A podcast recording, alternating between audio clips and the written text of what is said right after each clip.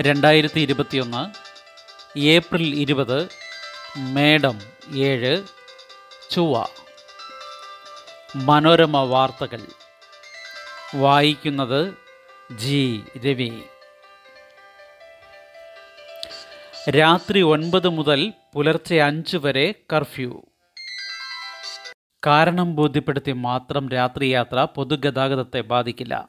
പരമാവധി work from home tuition സെന്ററുകൾ അടയ്ക്കണം തിയേറ്റർ മാൾ ഏഴ് മുപ്പത് വരെ. മെയ് രണ്ടിന് ആൾക്കൂട്ടം പാടില്ല.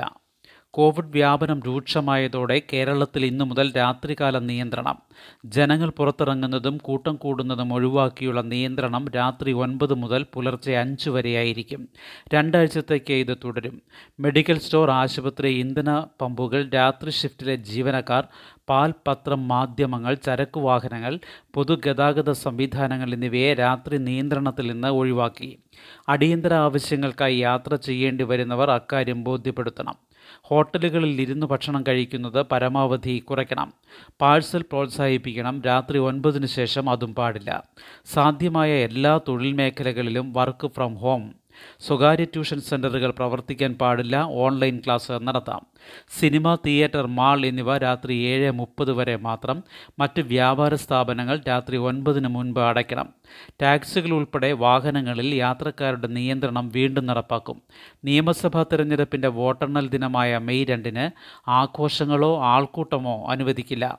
സർക്കാർ സ്വകാര്യ മേഖലയിലെ എല്ലാ യോഗങ്ങളും പരിശീലന പരിപാടികളും ഒത്തുചേരലുകളും ഓൺലൈനിൽ മാത്രം. ആരാധനാലയങ്ങളിലെ ചടങ്ങുകൾ ഓൺലൈൻ സംവിധാനത്തിലൂടെ കാണാൻ അവസരമൊരുക്കണം. കാർമ്മികരുടെയും ജീവനക്കാരുടെയും വിശ്വാസികളുടെയും പങ്കാളിത്തം കുറയ്ക്കണം. കോവിഡ് നിയന്ത്രണം പാലിക്കാത്ത സ്ഥാപനങ്ങൾ രണ്ട് ദിവസം അടച്ചിടാൻ പോലീസും സെക്ടറൽ മജിസ്ട്രേറ്റുമാരും നടപടി സ്വീകരിക്കും. ലംഘനത്തിന്റെ ഗൗരവമനുസരിച്ച് ദിവസം കൂടും. പ്രത്യേക കോവിഡ് പ്രോട്ടോകോൾ പാലന ക്യാമ്പയിൻ ഇന്നും നാളെയും. പി എസ് സി പരീക്ഷ ഇന്റർവ്യൂ മാറ്റി.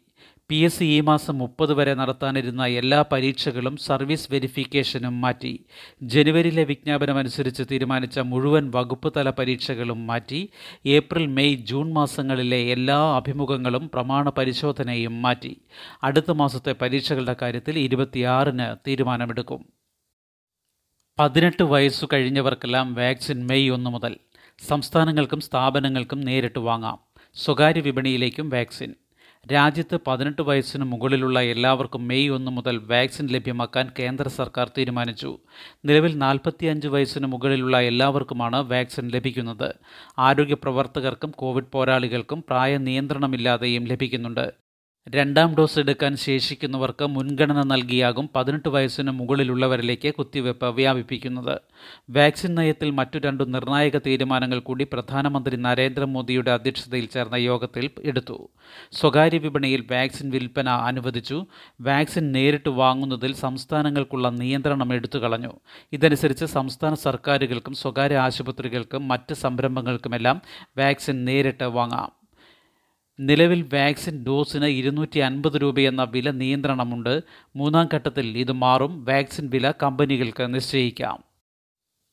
കേരളത്തിൽ കോവിഡ് വാക്സിൻ ക്ഷാമം രൂക്ഷമായി തുടരുന്നു. ഇപ്പോൾ കൈവശമുള്ളത് നാല് ലക്ഷം ഡോസ് വാക്സിൻ ആയിരത്തിലേറെ വാക്സിൻ വിതരണ കേന്ദ്രങ്ങളുണ്ടെങ്കിലും ഇന്നലെ പ്രവർത്തിച്ചത് ഏതാണ്ട് ഇരുന്നൂറ് കേന്ദ്രങ്ങൾ മാത്രം.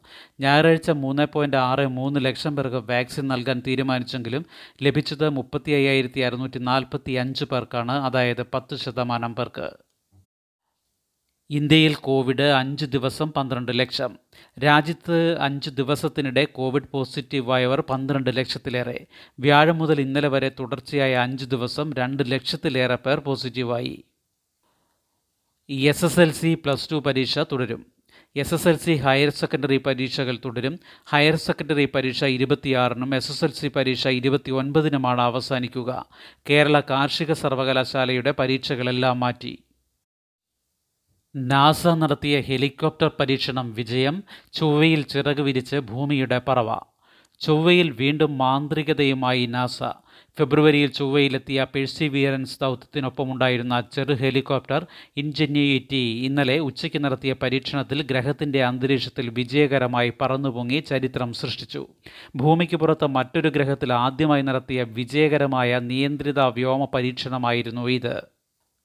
ഭാവിയിൽ നിർണായകമായ ഒട്ടേറെ പദ്ധതികൾക്കും ഗവേഷണങ്ങൾക്കും ഇത് തുടക്കം കുറിക്കുമെന്ന് പ്രത്യാശിക്കുന്നു. ചൊവ്വയിലെ ജസീറോ ക്രേറ്റർ മേഖലയിലായിരുന്നു പരീക്ഷണം. മൂന്ന് മീറ്റർ പൊക്കം താണ്ടിയ ഇൻജന്യൂറ്റിയുടെ പറക്കൽ മുപ്പത് സെക്കൻഡ് നീണ്ടു.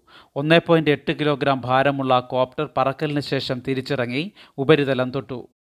ഇത് കാലിഫോർണിയയിലെ നാസയുടെ ജെറ്റ് പ്രൊപ്പൽഷൻ ലബോറട്ടറിയിലെ സ്ക്രീനിൽ ദൃശ്യമായി. പറന്നു പൊങ്ങിയപ്പോൾ എടുത്ത ചൊവ്വയുടെ ഉപരിതല ദൃശ്യങ്ങളും ഹെലികോപ്റ്റർ ഭൂമിയിലേക്ക് അയച്ചിട്ടുണ്ട്. ഏപ്രിൽ പതിനൊന്നിന് നടത്താൻ ഉദ്ദേശിച്ചിരുന്ന ഹെലികോപ്റ്റർ പറത്തൽ സാങ്കേതിക കാരണങ്ങളാൽ നീട്ടിവെക്കുകയായിരുന്നു. വരും ആഴ്ചകളിൽ കൂടുതൽ പറക്കൽ പരീക്ഷണങ്ങൾ ഇൻജന്യൂറ്റി നടത്തും. ഇൻജന്യൂറ്റി ദൗത്യം റൈറ്റ് സഹോദരന്മാർ നടത്തിയ ആദ്യ വിമാനയാത്രയോടാണ് താരതമ്യപ്പെടുത്തുന്നത്.